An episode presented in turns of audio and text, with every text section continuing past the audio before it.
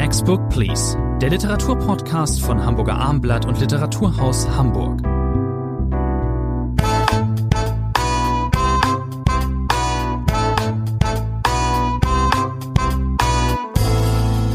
Eine neue Ausgabe, drei Titel. Bei mir ist Rainer Moritz. Wir sprechen heute über Axel Hackes ähm, Buch Ein Haus für viele Sommer, über Chloe Deloms Das synthetische Herz und Claudia Schumachers Liebe ist gewaltig. Wir fangen an mit Axel Hacke. Ein Haus für viele Sommer, erschienen im Kunstmann Verlag. Axel Hacke, einer der angesehensten und bekanntesten Kolumnisten dieses Landes, der auch seit äh, langem, eigentlich ist in der Hauptsache, würde ich äh, fast sagen, ähm, Bücher veröffentlicht. Wir haben es hier mit einem Buch zu tun, das keine Gattungsbezeichnung trägt. Wenn ich recht, steht nicht drauf. Sie haben ne? völlig recht. Sie Steht haben nicht Roman recht. drauf. Mit guten Gründen, wie ich Mit finde. gut, ja, es ist aber sehr interessant. Kommen wir vielleicht gleich noch zu. Es geht um die, ja, die Sommerfrische, die Familienurlaube Axel Hackes äh, in äh, seiner, vielleicht kann man das so nennen, zweiten Heimat auf Elba in einem Ort namens Capoliveri, einem äh, kleinen Fischer- und auch Touristendorf. Dort eben am Meer. Dort hat es äh, hat seine Frau äh, hatte, äh, war mit ihrer Familie wiederum immer dort in Urlaub und hat dann äh, das äh, zu einer Eigenheit auch ihres Familienlebens gemacht, immer mit der Familie dorthin hinzufahren. Die haben zwei, vier Kinder zusammen, die spielen nur am Rande eine Rolle, eigentlich eher nur äh, er eben Axel Hacke, der Schriftsteller aus Deutschland und äh, seine Frau, die dort Urlaub machen im Torre, so heißt der berühmte, so heißt die, die, zumindest in diesem Buch wird er, wird er sozusagen berühmt, äh, dieses äh, Gebäude, das der Der Turm, genau. der Turm, der klassische der- Turm. der Vielleicht Turm, noch ein Wort zu Axel Hacke, weil er ja in gewisser Weise auch ein Phänomen ist. Sie haben gesagt, er ist als Kolumnist natürlich im SZ-Magazin äh, allen geläufig, neben Harald Martenstein, der Kolumnist äh, Würde ich auch so schlechthin sehen, äh, in Deutschland. Vielleicht etwas sanfter als Martenstein, etwas weniger pro provokativ. Das gilt vielleicht für dieses Buch auch. Aber er hat äh, seit vielen, vielen Jahren äh, dem Kunstmann Verlag die Treue gehalten. Das muss man auch dazu sagen. Er hätte sicherlich für Millionen äh, zu Random House wechseln äh, können, aber Verlegerin Antje Kunstmann macht das ganz äh, wunderbar. Und er hat, das muss man immer wieder sagen, wenn man seine Bücher über die letzten 20, 25 Jahre verfolgt hat, ein unglaubliches Näschen äh, für Titel. Er hat immer wieder originelle Ideen. Da war der kleine Erziehungsberater, das war sein erster großer Bucherfolg. Dann hat er mal das Hör, äh, das Buch des Verhörens gemacht, der weiße Neger Wumbaba, sehr köstliche äh, drei Bände über das, was wir falsch hören, äh, wenn wir Schlager hören, wenn wir Weihnachtslieder hören. Dann gab es aber auch ein Buch über Speisekarten, über Übersetzungen von Speisekarten. Also man kann bei Axel Hacke sicher sein, es kommt wieder, immer wieder etwas Originelles heraus. Das heißt, er schaut die Dinge schräg an und es sind, ich glaube, das erklärt auch seine große Lesergemeinde, es sind äh, im ganz klassischen Sinne sympathische, wärmende Bücher, äh, die er schreibt. Und dieses Buch, der Titel deutet es schon an, völlig überraschend jetzt auch im Frühjahr erschienen, den Sommer vorauseilend, ein Haus für die Sommer. Das ist für viele Leserinnen und Leser, wird das ein ideales Sommerbuch werden. Es ist kein Roman. Axel Hacke betont interessanterweise im Nachwort, dass ja vielleicht alles auch so erfunden sei. Es würde ein paar Figuren geben, die wahrscheinlich so ähnlich sein wie diese Figur. Das glaubt man ihm natürlich nicht so wirklich, weil das Buch lebt natürlich davon. Sie haben es ja selber auch so gelesen, indem Sie den Ort, den er nur im Nachwort nennt, äh, auf den, auf den Nicht-Roman verpflastert haben. Es lebt davon, dass wir glauben, dieser Ich-Erzähler, äh, das ist Axel Hacke, das ist seine Frau, das ist seine Sommer, das ist sein Haus, das ist sein Turm und das sind die Menschen, die sich in diesem Dorf äh, herumtummeln. also er lässt keinen Zweifel daran, dass er diesen Ort kennt und dass er dort oft ist. Was macht er denn? Er beschreibt alles, vom Anreisen aus Süddeutschland mit dem Auto zumeist, über das äh, Ankommen dort und äh, das sind zum Beispiel auch allgemeingültige Gefühle, dass man in so einem Transit noch ist, obwohl man da schon angekommen ist. Man braucht eine Weile, um sich dann wirklich darauf einzulassen. Und dann beschreibt er wirklich alles. Wie ist es dort in diesem Turm, in diesem alten Gemäuer äh, zu äh, logieren? Da gibt es dann Probleme mit äh, feuchten Wänden zum Beispiel. Wie ist es in diesem Dorf? Äh, ähm, wer lebt dort? Wen treffe ich immer wieder? Es gibt den doppelten Pietro zum Beispiel, also zweimal Pietro. Es gibt ähm, einen Künstler und viele, die kommen wir vielleicht gleich noch. Ähm, wie ist was? Wie verhalte ich mich dort? Was mache ich vielleicht anders als andere Touristen? Die, die leben ja wirklich, die Hälfte des Jahres wäre übertrieben, aber vielleicht ist es ein Viertel, kaufen sich einen Fiat, der den Geist aufgibt immer wieder. Ähm, sie haben dann auch so eine Art äh, außen gelagertes Freigelände, so einen kleinen Olivenhain. Später wird dann auch, werden auch die Oliven geerntet, ein Highlight äh, im Leben dieses Erzählers. Ähm, sie haben Probleme mit Wildschweinen, die sich da über dieses äh, Gelände hermachen. Über, dann gibt's einen, der seine Ziegen dort laufen lässt. Dann gibt's Probleme mit der, mit der Ziegenkacke, auf gut Deutsch gesagt. Man hat ein kleines Bötchen, da hat man auch Probleme mit Kacke, die kommt aber von oben.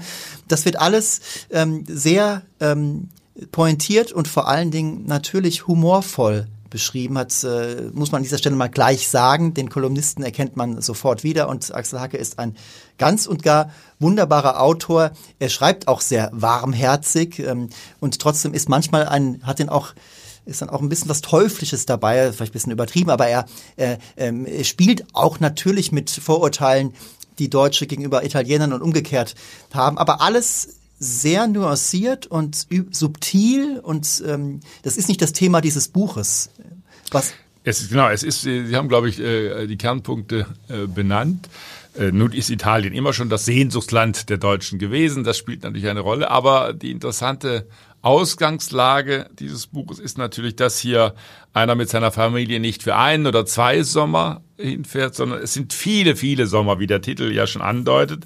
Und äh, das heißt, äh, es geht auch um die Frage, warum tue ich das eigentlich? Axel Hacke äh, hätte genug Geld auf der hohen Kante, um andere Urlaubsziele anzusteuern, sondern diese Frage stellt er sich auch, warum immer wieder an den gleichen Ort, immer wieder die gleichen Menschen sehen, immer wieder diese vertrauten Dinge sehen. Das kennt man aber manchmal ja auch von sich selbst, dass es etwas Behagliches hat, wenn man im Urlaub an einen Ort kommt, den man schon für sich erobert hat, wo es nur noch kleine Nuancen der Veränderung äh, gibt. Das heißt, das ist diese Grundsatzfrage und auch die Frage, und die wird eindeutig beantwortet, äh, bin ich, wenn ich jetzt 10, 20 Jahre dorthin fahre, äh, nach Elba, bin ich dann einer von denen? Nein, natürlich bin ich keiner von denen. Ich bleibe der Außenseiter. Das gilt übrigens auch für Italiener, äh, die woanders herkommen. Äh, wer in dieses Dorf gelangt, wird nie einer vom Dorf sein. Das ist eine Grunderfahrung. Axel Hacke versucht auch gar nicht, sich plump anzubiedern. Er bleibt äh, der Fremde. Und Sie haben es ja gesagt, all diese Episoden, die bekommen ein Reigen von Episoden erzählt. Äh, da ist genau das, was man natürlich auch erwartet. Der Fiat Cinquecento, äh, der wunderschöne, ich glaube, er ist himmelblau, äh, spielt eine wichtige und er gibt natürlich seinen Geist auf. Ein italienisches Auto, ein altes italienisches Auto muss seinen Geist äh, aufgeben. Mein Vater hat immer einen Kollegen im Büro bedauert, der sich einen Fiat gekauft hat, weil mein Fehler Vater immer Teil. sicher war, weil mein Vater immer sicher war, das ist die dümmste Entscheidung, die man treffen kann. Vor 30, 40 Jahren wohlgemerkt, einen Fiat sich zu kaufen. Natürlich geht auch Axel Hackes Fiat äh, K.O. Ärger mit den Handwerkern, auch eine ganz wichtige Rolle. Sie haben es erwähnt, der Torre, der Turm, in dem man lebt, oder die Cantina, die Werkstatt, die Garage. Da ist auch immer irgendetwas äh, defekt. Es klappt, also das gehört natürlich zur Komik eines solchen Textes dazu. Es geht wahnsinnig viel schief. Äh, ob das nur die Ziegen sind, die lässig, die Wildschweine, die alle Zäune äh, niederreißen. Also es gehört dazu, das ist natürlich äh, der Grunderzähltrick äh, Axel Hack den auch in seinen Kolumnen äh, gerne einsetzt.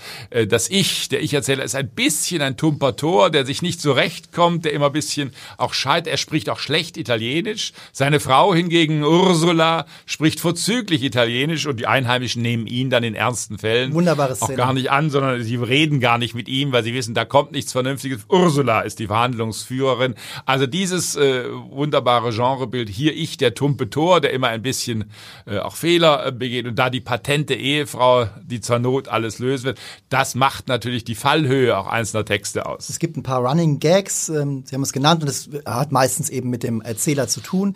Äh, Tumbator haben Sie ihn genannt, geht ein bisschen in, in die Richtung und trotzdem ist er äh, auch selbst äh, und äh, so stellt er sich da ein sensibler Beobachter von Vorgängen dort. Ähm, äh, ich muss noch mal zur Ehrenrettung von Fiat etwas sagen. Fiat ist ein sehr anständiges Auto mittlerweile. Sie fahren Fiat, Herr Nein, aber ein, ein, ein Freund von mir, ein sehr alter Freund, der auch der die Hörer dieses Podcasts ist, ist äh, ähm, ähm, Autoverkäufer und, und äh, verkauft italienische Autos und ich möchte keine böse Nachricht von ihm bekommen nach diesem Podcast. Nein. Also, ähm, ich habe übrigens, äh, wo wir schon persönlich sind, ich habe, und das macht dieses Buch eben aus, ähm, ich habe sofort Lust bekommen. Das ist jetzt ganz billig, aber sofort, ich habe direkt Flüge nach Elba, da muss man doch mal hin. Wir kennen, ich kenne das nur von Napoleon, der äh, dort mal seine eine gewisse Zeit fristen äh, musste. Übrigens wird auch äh, die, äh, historisch durchaus etwas äh, geschürft in diesem Roman, aber auch alles nur beiläufig und ähm, das macht Axel Hacke einfach irre gut. Es ist ein unterhaltsamer Reiseführer auf äh, bestimmte Weise und äh, ähm, ich glaube kaum, dass äh, Elba, die haben kein Problem mit äh, Touristen, die haben genug Touristen. Trotzdem sollte er jetzt äh, Sonderbotschafter. Das könnte passieren, Landes. das ist ja dem Schriftsteller Hans-Josef Orteil vor vielen Jahren auch passiert. Der hat einen Roman geschrieben, Die große Liebe, der in den Marken spielt und Orteil hat dann Jahre später erfahren, dass mittlerweile Leserinnen und Leser sich in diesen Ort aufgemacht haben und die gleiche Fischsuppe essen wollten wie die Romanfiguren in Orteils Roman. Ich ahne, dass auch Axel Hacke dafür gesorgt hat, dass bestimmte Dörfer, er hält das ja bewusst ein bisschen im Wagen, bestimmte Dörfer natürlich Zulauf. Sie ich haben es gesagt, Sie haben schon Flugrouten ausgewählt, Zulauf erhalten werden, weil dieses Buch eben diese Qualität hat, dass es ein ganz verkürzt gesagt, ein ideales Sommerbuch ist, das ein bisschen verklärt vielleicht, aber gar nicht viel verklärt, das ist ganz wichtig, eine, ein Idyll beschreibt, aber ein Idyll mit vielen Brüchen natürlich beschreibt. Das heißt, Axel Hacke versteht es äh, glänzend, die Waage zu halten, ja. die so ein Buch braucht. Deswegen ist äh, das muss, ein Buch für diesen Sommer. Aber muss schon eins, eins muss ich trotzdem sagen, es ist keine Kritik, nur eine Feststellung es ist schon, er sagt immer wieder, dass er sich ausdenkt, er sieht diese Person und er hat vielleicht ein bisschen was gehört, aber hat, hat er gar nichts gehört. Und dann denkt er sich deren Geschichte aus. Wo kommen die her? Was machen die? Es geht viel um Erzählen. Da gibt es diesen Österreicher, der Käfer sammelt und der eigentlich Architekt ist und äh, die Hälfte des Jahres auch in, in Asien verbringt, weil es dann dort billiger ist. Und dann kann er hier in, in, in Elba äh, vermieten und wie er stirbt, er stirbt mit einer Insektendose quasi, äh, einem Insektenbehältnis in der Hand und das Behältnis ist geöffnet und das, der Käfer ist in die Freiheit äh, entflohen. Also das ist ja purer Kitsch auf gewisse Art und Weise. Das kann nur erfunden sein. Und äh, viele dieser Geschichten, für mich wirken sie natürlich erfunden. Und das macht aber nichts. Er sagt das ja auch selbst. Und trotzdem ist es ein schöner Trick. Also wenn ich von meinen äh, Nordseeurlauben, wenn ich die ein bisschen hochjazze und äh, äh, Sachen erfinde, dann werden das plötzlich auch spannende Angelegenheiten. Natürlich kann ich nicht so gut schreiben wie Axel Hack. Eine Hütte für viele Winter könnte Ihr Buch heißen, über Norwegen so, oder wo immer so, Sie waren so an der ungefähr. Nordsee. Wie viele Punkte geben Sie, Herr Moritz? Sieben Punkte. Ich bin auch bei sehr starken sieben Punkte. Ideales Buch für den Sommer, Sie haben es gesagt. Kommen wir nun von Axel Hacke, dem arrivierten Autor, zu einer Newcomerin, zu Claudia Schumacher, deren äh, Debüt, das nun bei DTV erscheint, heißt Liebe ist gewaltig und es ist ein Buch, das äh, Eindruck äh, bei mir hinterlassen hat. Äh, bei Ihnen auch, Herr Moritz? Ja, es ist ja auch ein Buch, äh, eine Autorin, die mit Hamburg eng verbunden ist. Sie hat äh, den Hamburger Literaturpreis äh, bekommen. Und es gibt ja in unserem Metier immer mal solche Wellen der Vorausahnungen. Dann ruft dann ein Kollege an und sagt, oh, da kommt ein Buch, da sind viele schon gespannt, das könnte was Großes werden. Und das hat DTV, ein Verlag, der ja ohnehin jetzt mit den vielen neuen Rowold-Autoren, die er äh, bekommen wird, an Größe und Stärke noch einmal hinzulegt, gerade auch im Hardcover. Und man hat so gemunkelt, diese Schuhmacher, das muss ein großer Wurf sein, das äh, da scheint... Äh, äh, DTV etwas gelungen sein. DTV wird übrigens auch im Herbst verlegen, nur das am Rande, auch eine Autorin, die mit Hamburg eng verbunden war, Leona Stahlmann, die Kein und Aber ihren Verlag verlassen, verlassen auch zu DTV gehen wird. Im August kommt der neue Roman von Leona Stahlmann. Also hier darf man von diesem Verlag viel erwarten, aber auch eben eine Neugier. Und ich selber war auch hochgespannt. Man lässt sich dann ja auch ein bisschen äh, hochtreiben, weil man immer die Hoffnung hat, jetzt lese ich eine herausragendes Buch, ein Buch, wie ich es seit Monaten nicht mehr gelesen habe. Und ich war durchaus auch beeindruckt von diesem Buch, das ja ungefähr neun Jahre äh, umfasst. 2007 bis 2016 sind die Handlungsstränge. Äh, die Autorin in Tübingen äh, geboren und äh, dieser äh, Roman hat, vielleicht erstmal, wenn wir in der Geografie bleiben, äh, auch viel mit Süddeutschland. Mit Schwaben. Äh, natürlich mit Schwaben zu tun. Die Familie äh, der Hauptfigur der Erzählerin wächst auf oder die Familie, eine sehr eigenwillige Familie, wir kommen gleich drauf, in einem Stuttgarter Vorort im fiktiven Ederfingen Aber wer Böblingen, Sindelfingen, äh, Echterdingen kennt, äh, wird sich über Ederfingen auch nicht wundern. Dort äh, sind wir zu Hause in dieser Familie, aber wir müssen vielleicht äh, beschreiben, wir be begleiten diese Hauptfigur äh, Sie ist am Ende des Buches, äh, Ende 20, Mitte 20 äh, ungefähr. Und wir begleiten sie quasi über drei Etappen, über Ederfingen, über Berlin und am Ende sind wir in der Schweiz lange Zeit. Das vielleicht mal zum großen geografischen Setting des Buchs. Was am außergewöhnlichsten ist, oder worauf diesen Roman kann man auf den Punkt bringen, dass er erzählt von einer desolaten Jugend im Akademikerhaushalt. Jetzt mal so äh, das geht darum, das geht darum, dass äh, ihr Vater ist der Vater der Hauptfigur, ähm, die heißt äh, Julia oder Jules. Ehre ist der Nachname Ehre. Es geht auch viel um äh, Ehre oder um das Hochangesehensein äh, in der Gesellschaft. Der Vater ist ein äh, hochangesehener äh, Jurist, die Mutter ist auch Juristin. Er hat viel mit äh, mit äh, Mercedes-Benz äh, zu tun, ähm, also eben dort auch die Andockung an die Gegend, in der es spielt. Und er ist aber der ein Monster, ein monströser Vater, hat vier Kinder. Sie, unsere Heldin, die Ich-Erzählerin, ist die jüngste. Wir treffen sie am Anfang an in einer, ähm, was ist denn das? das ist eine, eine Art Klinik, ein Sanatorium für... für in Bad Auenried. Bad Auenried, ein Reha-Loch, wie es einmal heißt. Das gibt's wirklich, ja? Nein, auch das ist fiktiv. Da war die Autorin doch bedacht darauf, ihre ja. äh, Ortsnamen. Äh, da ist sie 17, ist schon äh, derangiert und seelisch ähm, kaputt, ritzt äh, an ihren Handgelenken rum und hält ihr Familienleben äh, nicht mehr aus. Äh, es ging ihrer älteren Schwester genauso, die hat sie aber früh vom Acker gemacht. Es gibt auch einen, einen, einen älteren Bruder, der auch eher mm, eine kleinere Rolle nur spielt, der auch irgendwie versucht durchzukommen. Und es gibt einen Bruder, nur ein paar Jahre älter, es hat, sind heimliche Zwillinge, obwohl sie nicht am selben Tag geboren sind. Die hat sie eine sehr enge Beziehung. Also, der Vater schlägt, der Vater beschimpft seine Kinder permanent. Er ist ein Machtmensch, der Menschen manipuliert, zuvorderst die in seiner Familie. Nach außen hin sind sie ist alles ganz toll, alles ganz fein. Die hübsche Mutter, äh, die so eine tolle Figur hat, äh, dass sie jedes Kleid äh, tragen kann. Die hübschen Kinder, und er peitscht sie aber an, er will, äh, er ehrgeizig für sie. Äh, sie, ähm, unsere Heldin, läuft, ähm, ist Eiskunstläuferin und kann sie irgendwann nicht weitermachen, weil sie eine schwere Verletzung hat. Das wird von ihrem Vater höhnisch kommentiert.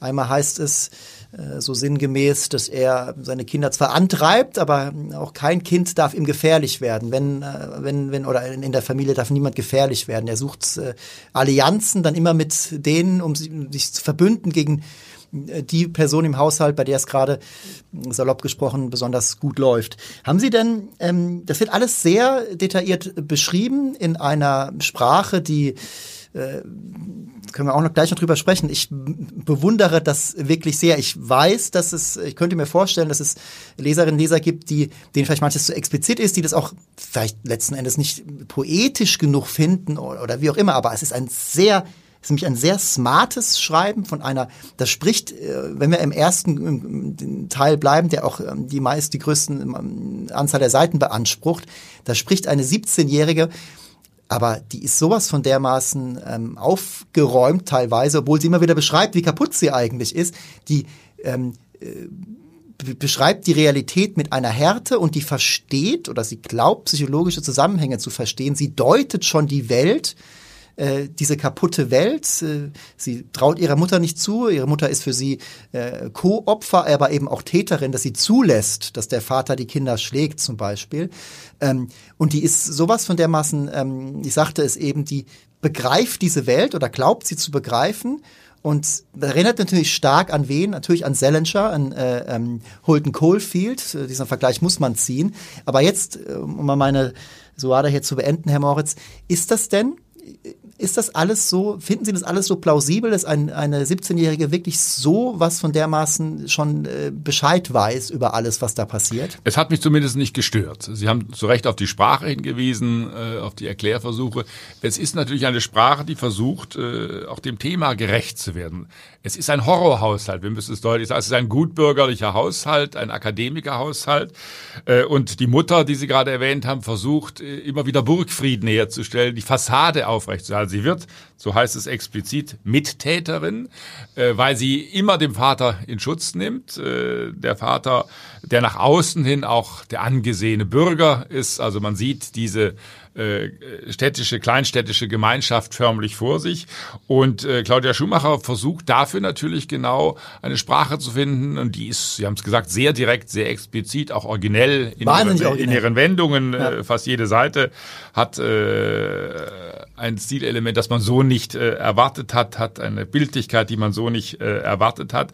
Und äh, es geht natürlich dann auch um das Erklären. Ich habe es ja am Anfang angedeutet, äh, diese Juli-Ehre wird ausbrechen sie ist übrigens auch eine sehr kluge Person. Sie ist ein Mathematikgenie. Sie, ja, das heißt immer, sie wird in mathematischer Logik äh, promovieren. Ganz früh zeichnet sich das ab, dass sie, und sie wird ja im zweiten Teil, da sind wir im Jahr 2014, da ist sie Mitte 20, da sind wir äh, mit ihr in Berlin, wo sie versucht, auch diese Promotion umzusetzen. Da sind wir in einem ganz anderen Setting als noch im ersten Teil. Und dann kommt es übrigens auch zu einem Eklat bei einer Familienfeier, als man wieder mal in Ederfingen äh, ist und mhm. da nimmt sie kein Blatt vor den Mund. Auch das wird von der Mutter wieder abgewiegelt, vom Vater abgewiegelt.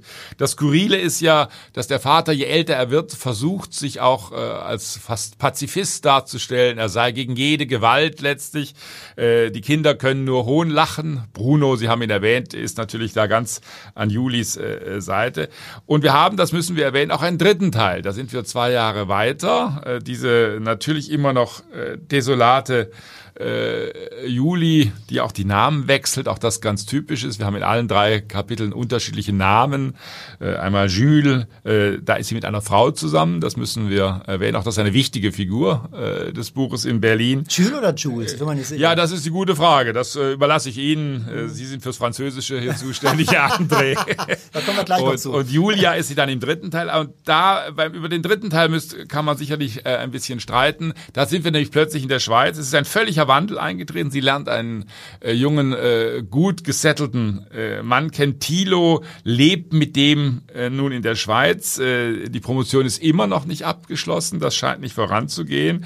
Und Thilo ist sozusagen äh, so ein Schickimicki-Aufsteiger, äh, wie man ihn sich vorstellt, der sich mit dem Vater also Zusammenkünften äh, in Ederfingen kommt, wunderbar äh, versteht. Es sei der erste Erwachsene in ihrem Leben. Versucht sich äh, Julia äh, dann die Welt äh, schön zu reden.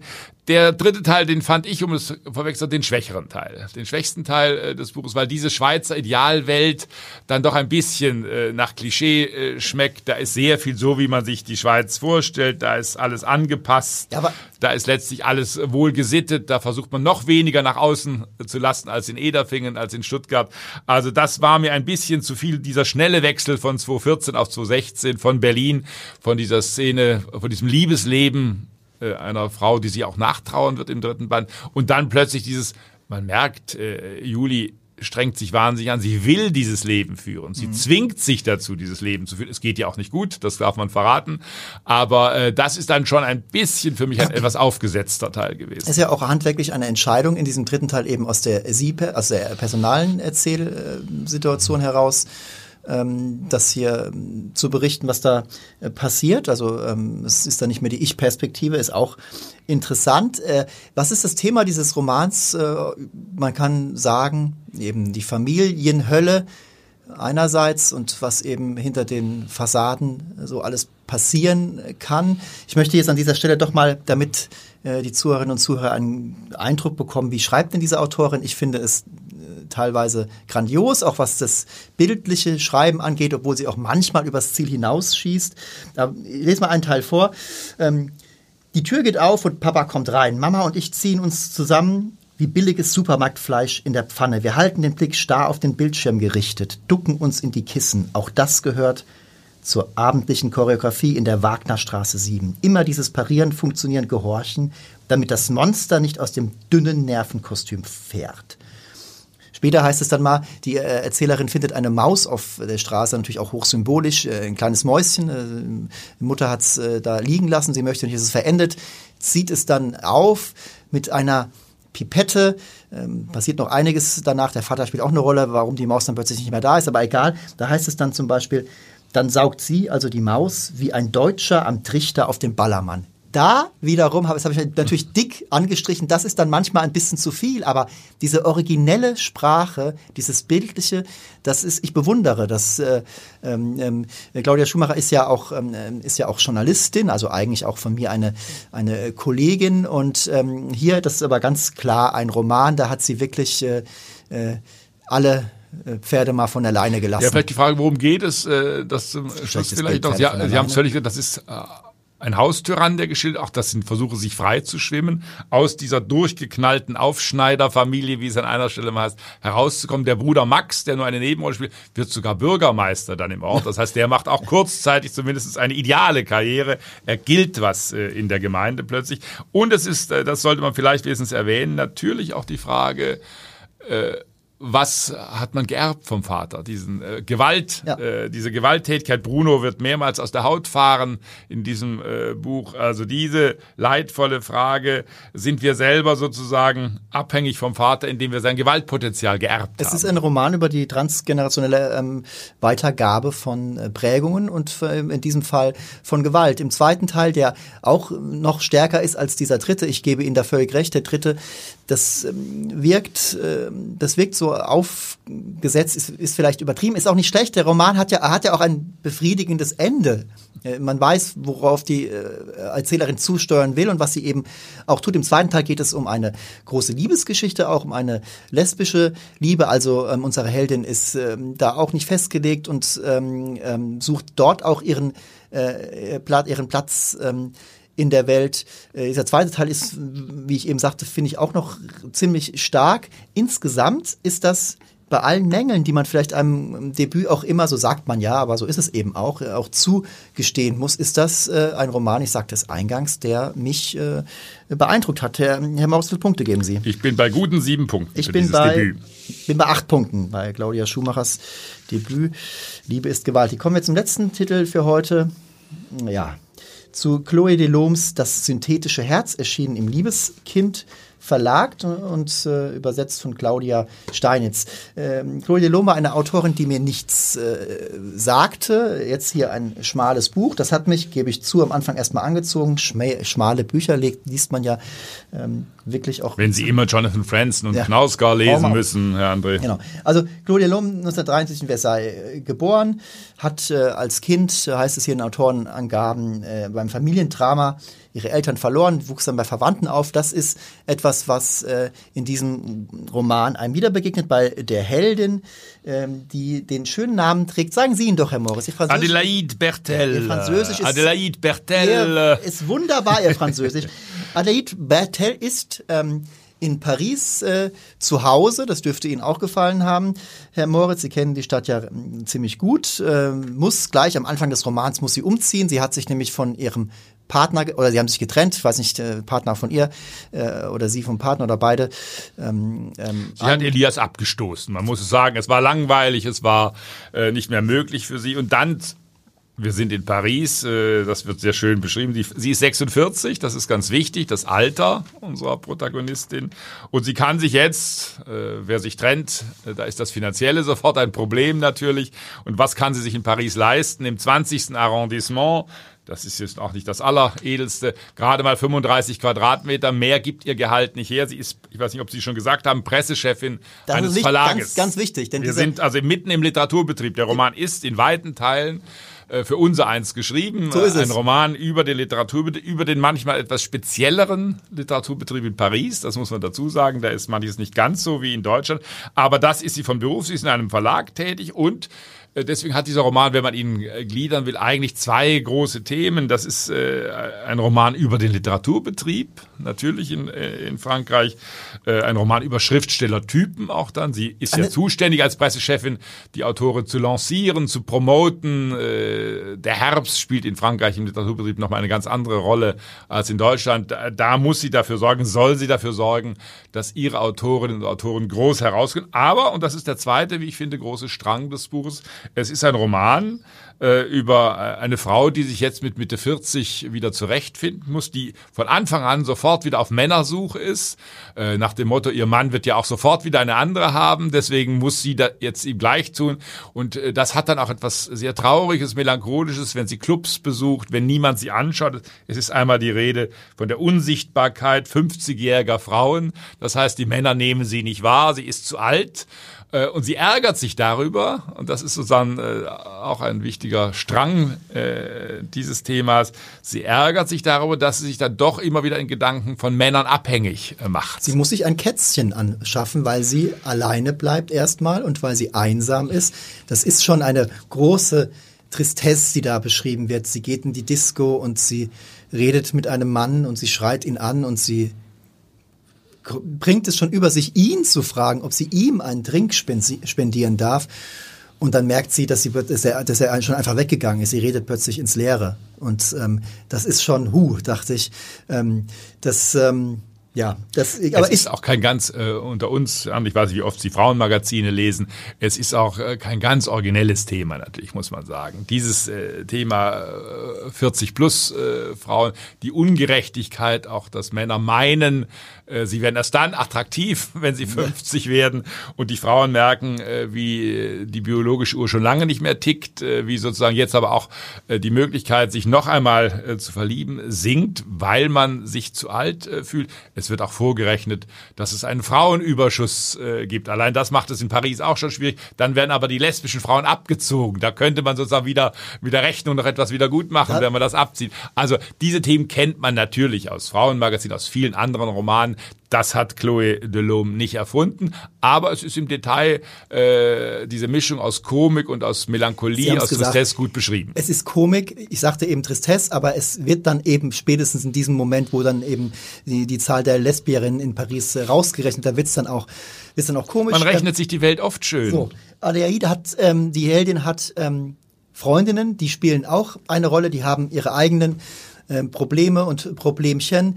Ähm, man hält zusammen, man verreist zusammen, man erzählt sich ähm, seine, zählt sich seine Wehwehchen auf, die haben meistens mit Männern zu tun. Auch das ist mitunter komisch. Und um es nochmal klar zu sagen, Sie haben es jetzt schon erwähnt, das ist ein Literaturbetriebsroman, eine Literaturbetriebssatire, obwohl wir natürlich wissen, lieber Herr Moritz, egal ob Frankreich oder, Frankreich oder Deutschland, es ist so, dass hier ähm, Sachen zugespitzt werden, die aber nicht erfunden sind. Das, äh es gibt übrigens, weil Sie die Freundin erwähnt haben, auch da eine Brückenfigur, die die beiden Ebenen miteinander äh, verbindet. Das ist Clotilde, ja. eine Autorin schwer verkäuflicher Prosa, die auch noch vom Verlag äh, vertreten wird.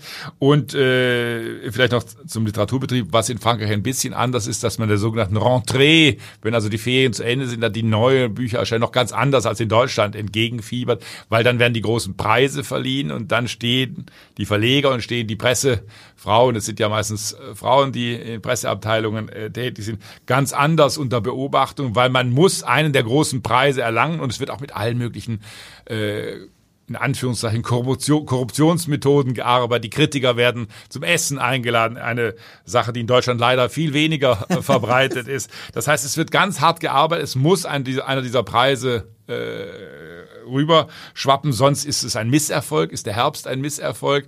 Und natürlich geht dieser Verlag, für den Adelaide arbeitet, den üblichen Gang der Dinge. Plötzlich äh, wird dieser Verlag, weil er wirtschaftlich nicht den Erfolg hat, äh, übernommen von einem großen Verlag. Auch das kennt man aus Deutschland. Plötzlich muss Adelaide sich um ekelhafte Bücher kümmern, um Mainstream-Titel kümmern, um nichts Literarisches mehr kümmern. Ja, es geht dann um die Käsesorten, die es so in Frankreich genau, gibt. Genau, es gibt ganz andere Titel. Und sie wird diesen Verlag dann auch verlassen. Sie wird wieder in einem anderen Kleinverlag unterkommen, wo es wieder ganz anders zugeht. Also es gibt Parallelen natürlich zum deutschen Literaturbetrieb. Das ist sehr zugespitzt hier äh, beschrieben. Es hat noch, wie gesagt, in Frankreich im Herbst diese ganz spezielle äh, Ausformung, dass man sozusagen auf die Preise letztlich schielt, dass man äh, versuchen will, einen solchen Preis äh, zu bekommen.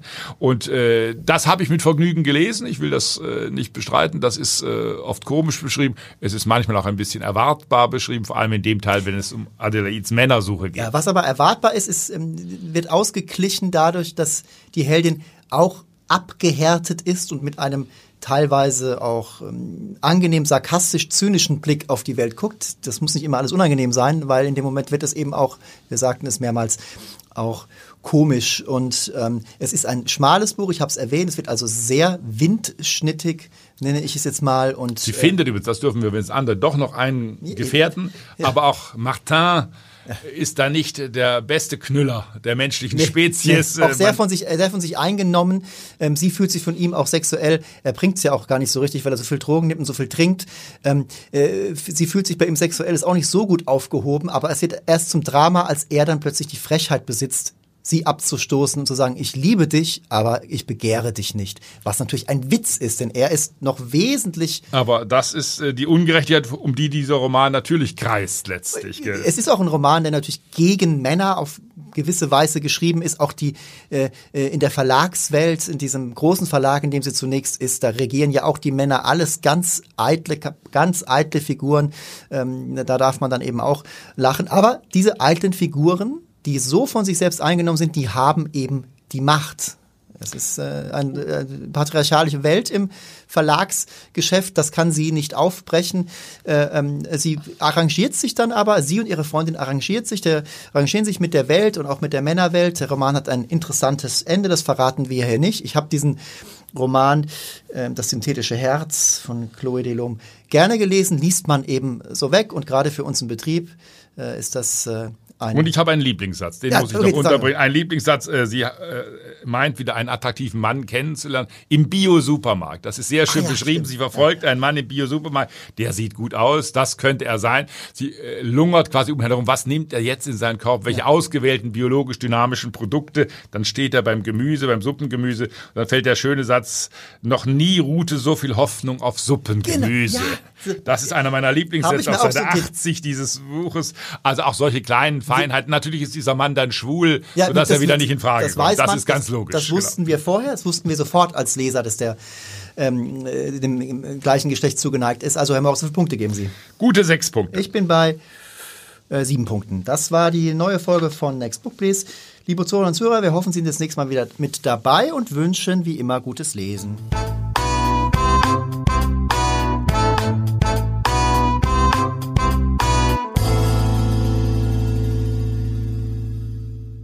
Weitere Podcasts vom Hamburger Abendblatt finden Sie auf abendblatt.de slash podcast.